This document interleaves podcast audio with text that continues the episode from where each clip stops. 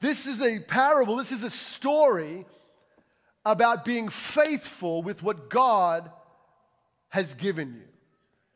And yes, it includes our talents and the things that we do with our life and the gifts upon our lives, but it includes our finances. This story is interesting because the first two servants actively, intentionally did something with what God had given them. Yet one had a greater return because he turned five into ten, another had a lesser return, two into two, but they both received the same reward where Jesus, sorry, where the person in the parable says, Well done, good and faithful servant. You see, the action that is required here for the, the, the congratulations is not how much you earn, it's what you do with what you have. You see, the, the wicked servant, the last servant, took it and he was afraid and he did nothing. He buried it in the ground and thinking that he was going to impress his master by not losing any of it. But because he did nothing with what God had given him, that servant was condemned. Was, what he had was taken away, was given to the guy who had the most.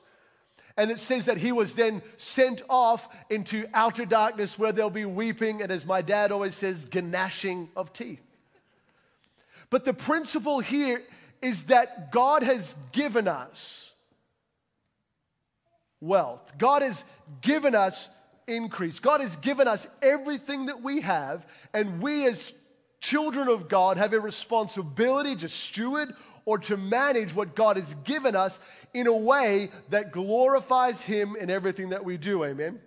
Psalm 24, verse 1 says, The Lord is, uh, the earth is the Lord's and everything in it, the world and all who live in it. Basically, everything is God's.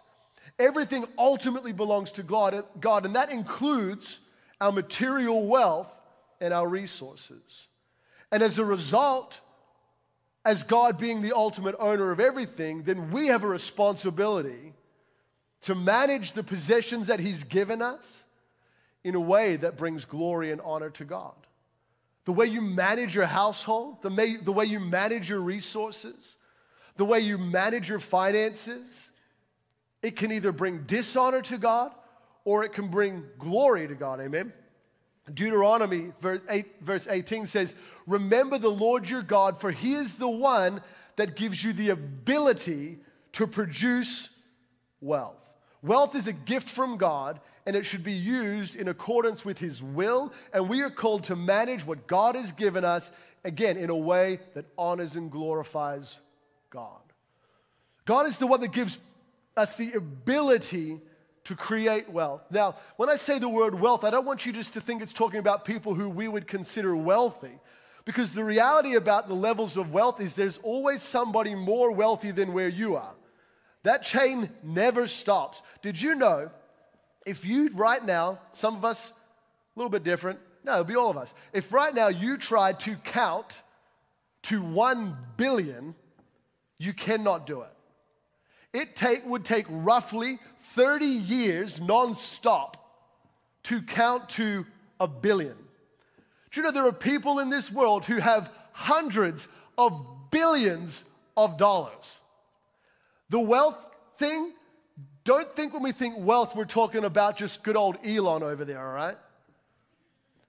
We're talking about God's given us all the ability to create wealth. Wealth is the money that we have in our bank accounts and the resources that we have in this world. He's given us the ability to create wealth, but everything belongs to the Lord. So everything that we have belongs to God because we are Christians. We follow Jesus. We serve the Almighty. So we have a responsibility to do with what God has given us good things that impact this world for His kingdom and ultimately for His glory. Amen.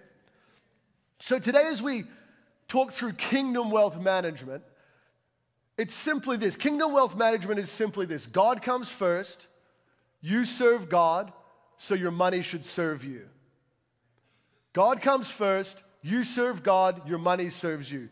That's what would happen in a kingdom wealth management mindset. The worldly wealth management mindset is this. Money comes first, you serve money, money rules over you. Money comes first, so you serve money, and therefore you then money rules you. You ever heard this word financial freedom? Financial freedom is not the ability to do whatever you want with that money that you have. Financial freedom is the ability to not live slave to the finances that you have. And so, when it comes to kingdom wealth management, we have to understand simply that God comes first. We serve God, and money should serve us and not the other way around. Amen? And what I've found in my own life and in the lives of many people over the years is this that I will happily trust God for my provision. But rarely do I trust God with my provision. And there's a big difference to trust God for your provision and to trust God with your provision. Trusting God for your provision, the faith element is in the waiting. Trusting God with your provision, the faith element is in the doing. And remember, we looked in the book of James, uh, 2 verses 18. It's, James said, Show me your faith without your works, and I will show you my faith by my works. When you trust God for your provision, it's a posture of sitting and waiting. When you trust God with the provision, it's an action of doing. It's doing something with what God has given you. You can say you trust God with your money, but if you never give God his portion of his money, it shows that you don't trust God with your money. You just trust him for your money. And what happens is we become the kind of people that just seek the hand of God rather than the heart of God. So we want to be kingdom wealth, uh, sorry, kingdom wealth management minded people. We don't just trust God for our income, for our provision. We trust God with our income and with our provision. Amen. So today, very quickly, I want to run through four ways uh, that we can manage our finances with a kingdom mindset. Number one is going to be honor God. Number two is going to be leave a legacy. Number three is going to be enjoy today. And number four is going to be make an impact. Because so often we think the only way to honor God with our finances is by giving the church money. That's a way that we honor God in our finances. But ultimately, the way we honor God with our finances and our resource is much bigger than just what you give to the church, it's how you steward the rest of that stuff. If you think I can just sneak in, pay my church tax of 10%, and then manage the rest of my wealth as I desire according to the wisdom of the world, you're still a slave to the, to the, to, to the money god of mammon. But what we happens is if we honor God first, and we'll talk about it in a minute, but then with the rest of our money, with the rest of our 90%, how are we continually using that to not just satisfy the flesh, but to continually glorify God? So today, four things. The first one is this honor God. Proverbs chapter 3, verses 5. This is what it says it says, Trust in the Lord with all of your heart and lean not on your own understanding. The Bible tells us that there's a way that seems right to a man, but its end is destruction. Lean not on your own understanding. In all your ways, in everything that you do, acknowledge him, and he will make your paths straight. Be not wise in your own eyes, but fear the Lord and turn away from evil. It will be healing to your flesh and refreshment to your bones.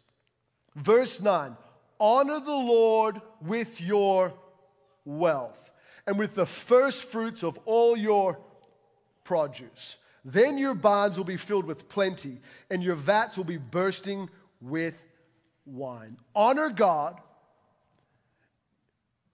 with all of your wealth and with the first fruits of your produce or your increase. Lean not on your own understanding, but in every way acknowledge God. Don't lean on the, don't be wise in your own eyes, but fear the Lord. Remember the Lord is He who created the heavens and the earth. Remember the Lord is the one who painted the stars in the sky. Remember the Lord who fashioned this big globe that we live on. Remember the Lord this morning and honor him, the Bible says.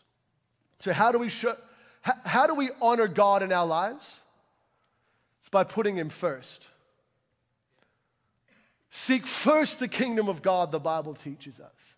The first and greatest commandment love the Lord your God with all of your heart, all of your mind, and all of your soul. We honor God by putting Him first in our lives. So then, how do we honor God in our finances? It's by putting Him first.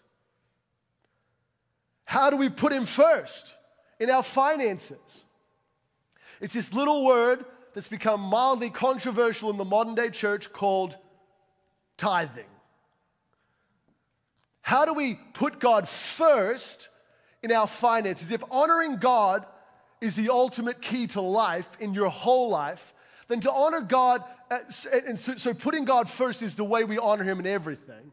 Then, if we want to honor God with our finances, then He needs to be first in the area of our finances, and order is important. Divine order in all things is important, that God is the head of Jesus and Jesus is the head of the church. Jesus is the head of the family, and then the husband's the head of the family, and the wife's the head of the, the family. It's this divine order that God has orchestrated. He has importance in his order of how he does things. And in the way that we do things to honor God is we have to put him first in our finances. And that's through this little thing that the Bible talks about called tithing. The tithe is a simple thing. The word tithe means 10%. Doesn't mean 5%. Doesn't mean 2.5%. Doesn't mean 15%. Doesn't mean 20%. The word tithe means 10%. And what we talk about when the Bible talks about bringing our tithe into the storehouse is that God is teaching us to bring our first 10%. We honor the Lord with our first in the 10% of our tithe that goes into the church of Jesus Christ. This thing that's important about the tithe is that it's not meant for missionary work, it's not meant for ministries or charities. And if you don't attend this church, your tithe is not meant for this church. The tithe goes to the local house, the storehouse, for lack of a better term, the place you are being fed. And we are called as believers to put God first. And the practical way we put Him first in our finances is by tithing into the storehouse, tithing into the house of God. Amen. The book of Malachi 3 6, this is what it says. It says, For I, the Lord, do not change. Therefore, you, O children of Jacob, are not consumed. Thank you, Lord. From the days of your fathers, you have turned aside from my statutes, my precepts, my ordinances, the way I've set up for you to live. And you have not kept them. Return to me, and I will return to you, says the Lord of hosts. But you say, How shall we return? Verse 8 says, Will man rob God? Yet you are robbing me. But you say, How have we robbed you? In your tithes and your contributions. Verse 9 says, You are cursed with a curse, for you are robbing me, the whole nation of you. Verse 10 then says, Bring the full tithe, the full 10%, into the storehouse, that there may be food in my house, and thereby put me to test, says the Lord of hosts. Will I not open up the windows of heaven for you? and pour down a blessing until there is no need. I will rebuke the devourer for you, so that it will not destroy the fruit of your soil, or the vine in the field shall not bear to fa- uh, shall not fail to bear, says the Lord of hosts. Then all the nations will call you blessed, for you will be a delight. So you will be a land of delight, says the Lord of hosts. Malachi is bringing us this picture saying that you've turned away from the precepts that I have given you. You see, if you think God needs your 10%, you're mistaken. God, the, the action of faith in giving your tithe is not the amount of money that goes in the bank account, it's the obedience of heart to give what already belongs to the Lord.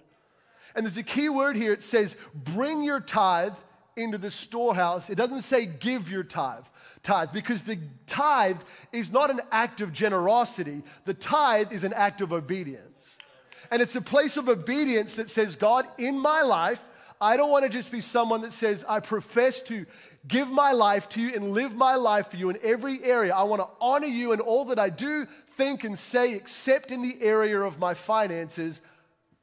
I'm going to leave that portion of honor aside. God has set up a system. It's not a legal system. Let's just clarify this isn't a hell or heaven issue. If you don't give your tithes, you're still going to sit in the enter the pearly gates and live with Jesus and the angels and God forever. However, you're missing out on living in the blessing that God has for you today. It's not legalism, it's faith in Jesus. To say, God, I'm choosing to honor you in my finances by giving you the first 10%. The government just takes it. You don't get a choice. At least with God, we get to choose to bring it. Amen. And this thing about honoring by putting first is really important.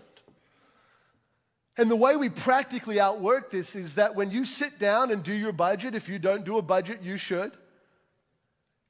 If you haven't done a budget, you're going to have a mess of finances and you'll blame God for it, but really it's your fault because you didn't do a budget. You didn't prepare, you didn't make a plan.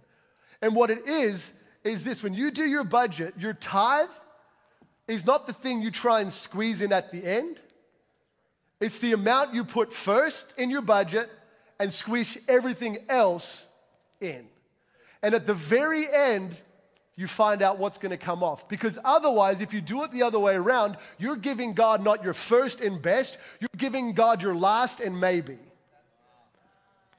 And it's proof of the heart that says, God, in the area of finances, I don't trust you. Now, I know this feels like a harsh word, and I'm not saying it's easy. I understand the challenge because I've told you before, it's easy to trust God for His provision, but to trust Him with your provision is a whole nother level. And so I want to encourage you this morning. If you're part of this church, or maybe you're visiting from another church, be the kind of Christian that says, God, I'm going to honor you with my first, my first and my best because that's how I show you. I don't honor my wife with my last and my maybes. I honor my wife with my first and my best.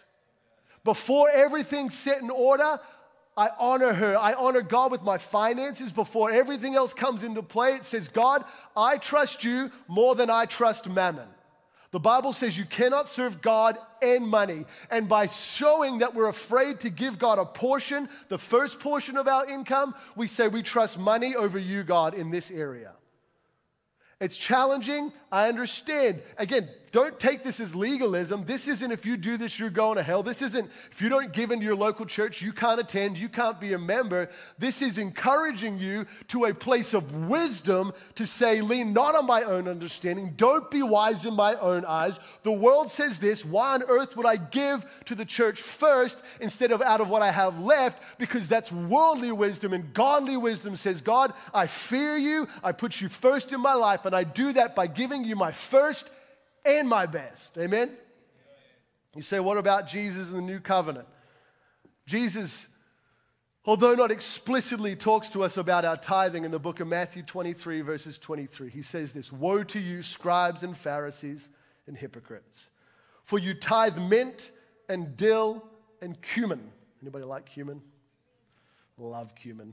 Obviously, not by itself, that would be weird. But you tithe mint and dill and cumin and have neglected the weightier matters of the law justice and mercy and faithfulness. He says, These you ought to have done without neglecting the others. He's saying, You tithe, good. You're not doing the other actions of being a Christian because that's not all there is to being a Christian, amen? He's saying, don't try and pay your religious duty by giving your tithe and do nothing else with your life to honor me.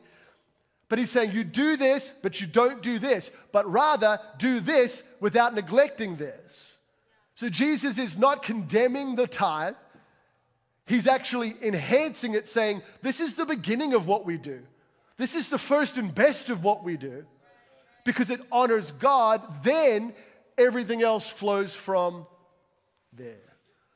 So, can we look at our hearts and our finances and say, God, I'm going to figure out what it looks like to trust you with my first and my best. Jesus, the Bible tells us in Malachi, he says, Test me in this.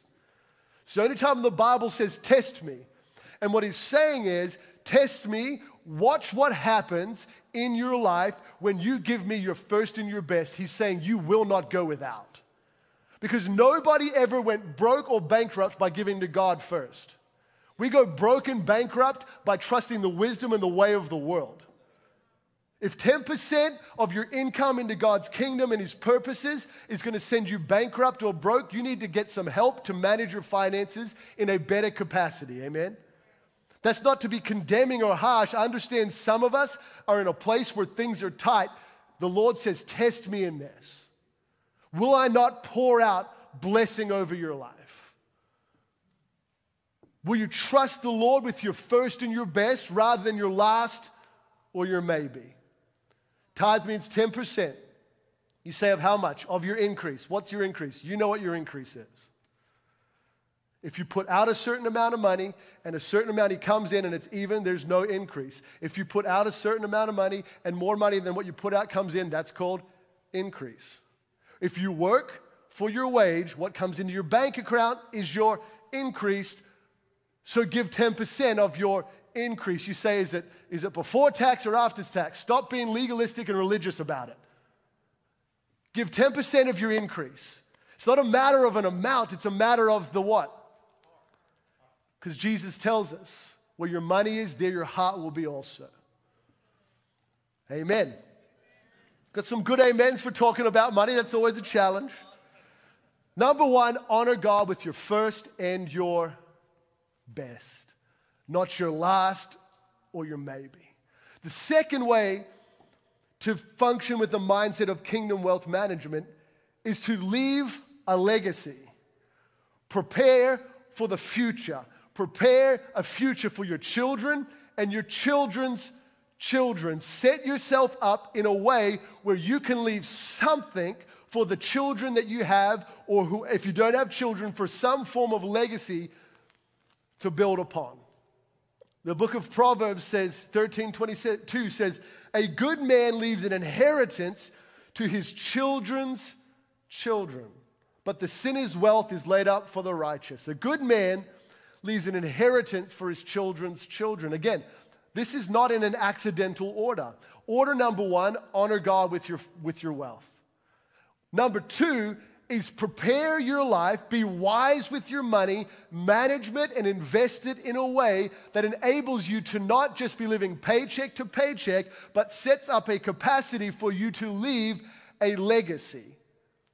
Because I don't want to be the kind of father that when I pass away, leave my children with nothing. Because it honors God for me to leave a legacy for my children. You say, what if Jesus comes back? It honors God for you to leave a legacy for your children. You don't know when Jesus comes back. So if you want to miss out on honoring God in the portion of leaving a legacy for your children based on guessing when the Lord's coming back, you've lost it. Prepare a future for your children. If you need help managing your money, come see us and we will find a great kingdom minded person to help you manage your wealth in a way that sets you up to leave a legacy. It's called generational wealth. You ever heard of it? If it functioned according to God's wisdom, not one of you would ever be in a place of financial struggle. The problem is, throughout the generations, someone misses it often, which ruins everything. You know, for my family, my father, he got left a legacy and inheritance of nothing. His mother has not yet passed on, but she's not living in a capacity where there'll be a huge inheritance left for my father. But my mother and my father, both on their own merit, have worked hard, have toiled the land, for lack of a better term, have worked and strategized to build wealth that one day, when they pass away, they are going to leave me and my brothers and sisters a lot of money. But the way that it works is this is I'm not looking for my parents to die off so I can get that cash to spend on today. I desire my parents to live a long time And that one day when they do pass on into glory, they're going to give me an inheritance, and I'm going to work hard today so that I don't need their inheritance. And so what happens is I receive that inheritance. I work, I've worked really hard so that when my children, so, when, so that when I pass away, I have what my parents gave me compounded with what I've earned, and that I'm going to live a long glorious life, and that the day that me and Savannah pass on into glory, I'm going to hand that to my children. But because we've trained them the ways of the Lord, they've worked hard, they've built up their own wealth, and this thing compounds upon itself to leave an inheritance for your children's children's children. That's the way God sets it up because He doesn't want people to be in lack or poverty. He wants people to prosper, even in the area of finances. But that takes this incredibly wonderful word called intentionality.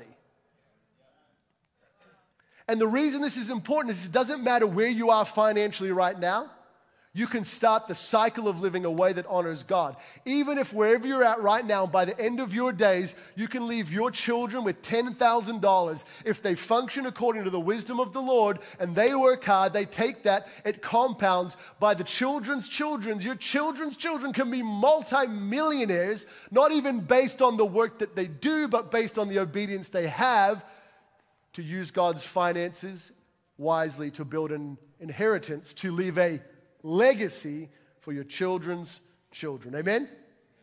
This honors God because living according to God's word honors Him. Stewarding God's finances and wealth that He gives to you well, it honors God.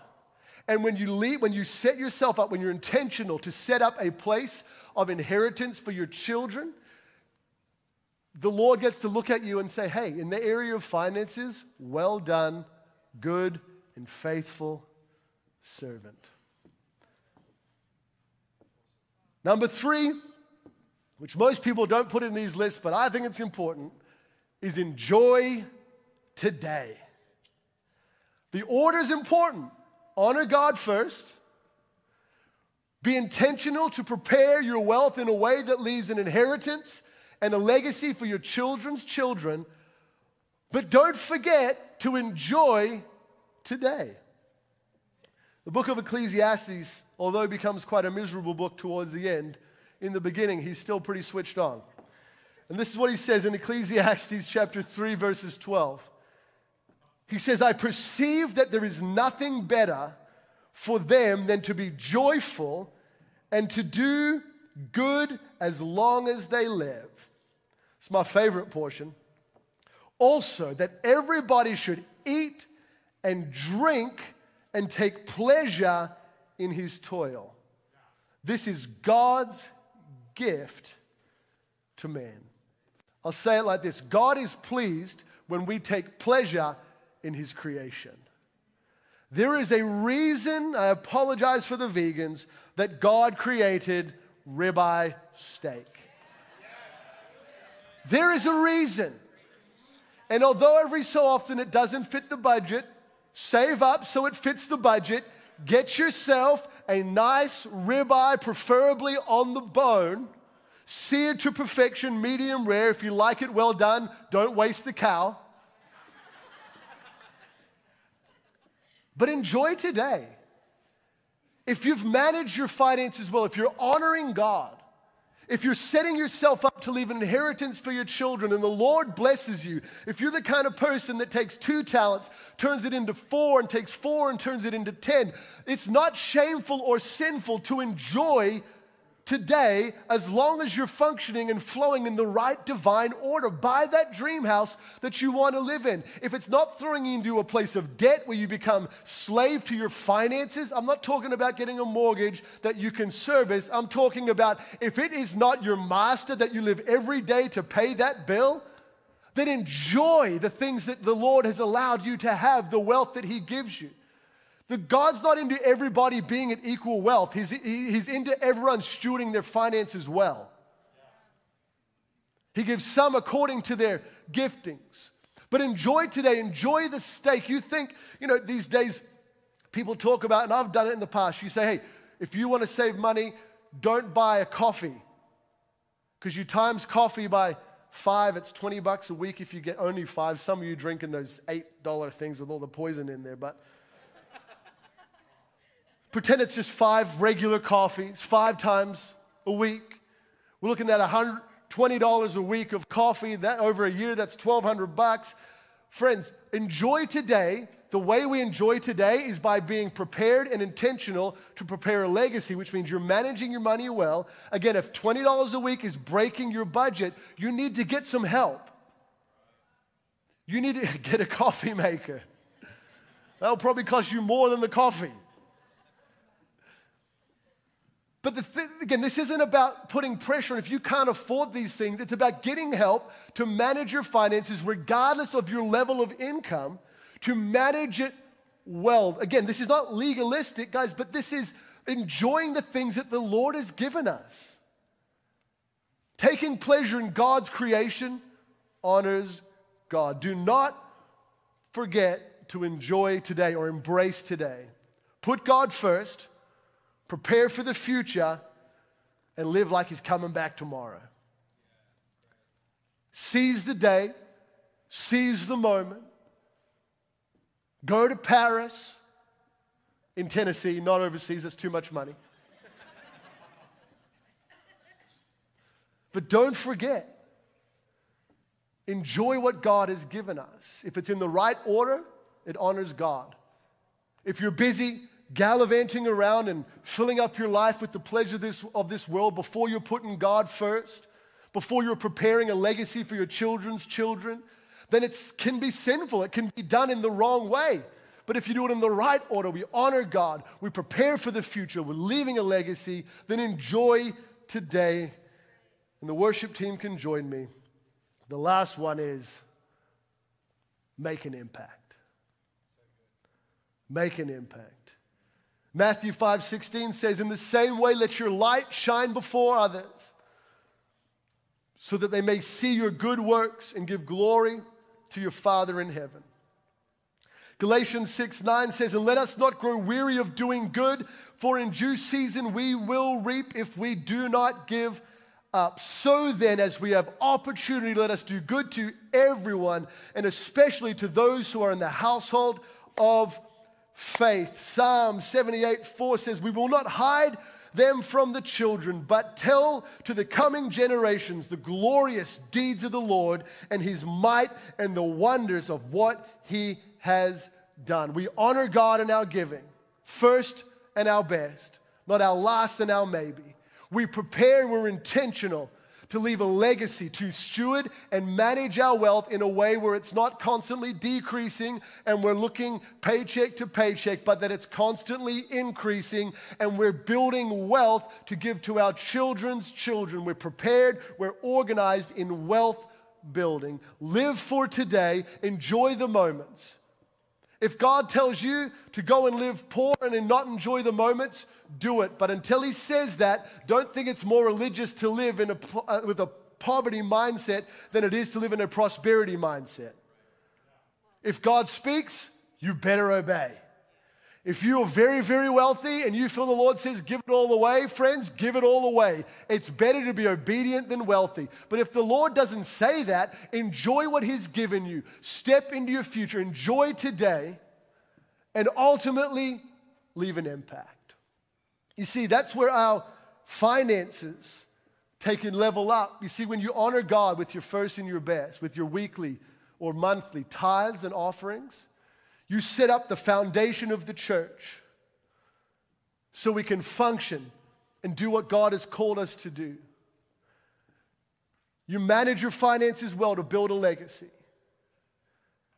You live for today. You enjoy what God has given you.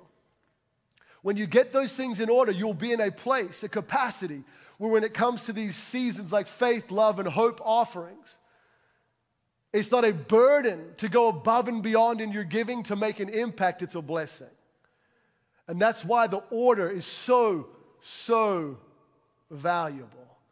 To make an impact, you see, because everything that we've given to God's kingdom results in giving glory to Him. When your money doesn't get you to heaven, but my goodness, your money into God's kingdom to make an impact gets other people there. There are people sitting in this room today because of your generosity.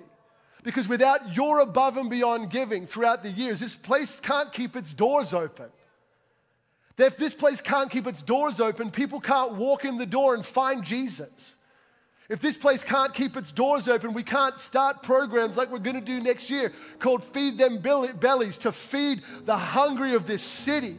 Without your generosity, we cannot rescue young girls out of the sex trafficking industry. Let me tell you, we are making an impact that one day people will look back on this season and this day and say, because of the generosity, because of the kingdom wealth mindset that this church has, look what the Lord has done. And we'll tell stories from generation to generation and say, look what God did.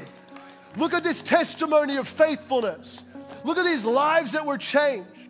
Look at this lost soul that was destined for hell who found hope in Jesus and now is destined for eternity with God forever. Look at this young girl who was being raped and tortured, who's been rescued, rehabilitated, and set up with a future that honors God. He can say, Look where you were and look where you are. And that was because of what God did through your generosity, for your ability to say, God, you are bigger and greater than my bank account, and I have a plan. God says, I've got a plan for you, friends. We want to make a dent. That when we're gone, We've left an inheritance, an impact. That this church wouldn't die out in 40 years, that it would have to be rebuilt again, but we were intentional and prepared. That when we're finished here, my day of leading this church is done, we can step out those doors and watch it not go back down to start again, but go from mountaintop to mountaintop to mountaintop, from glory to glory to glory. But it all starts in the beginning of a people that say, Yes, God, we trust you not just for our provision, but with our provision because you are faithful and you are for us. And if God is for us, who could be against us?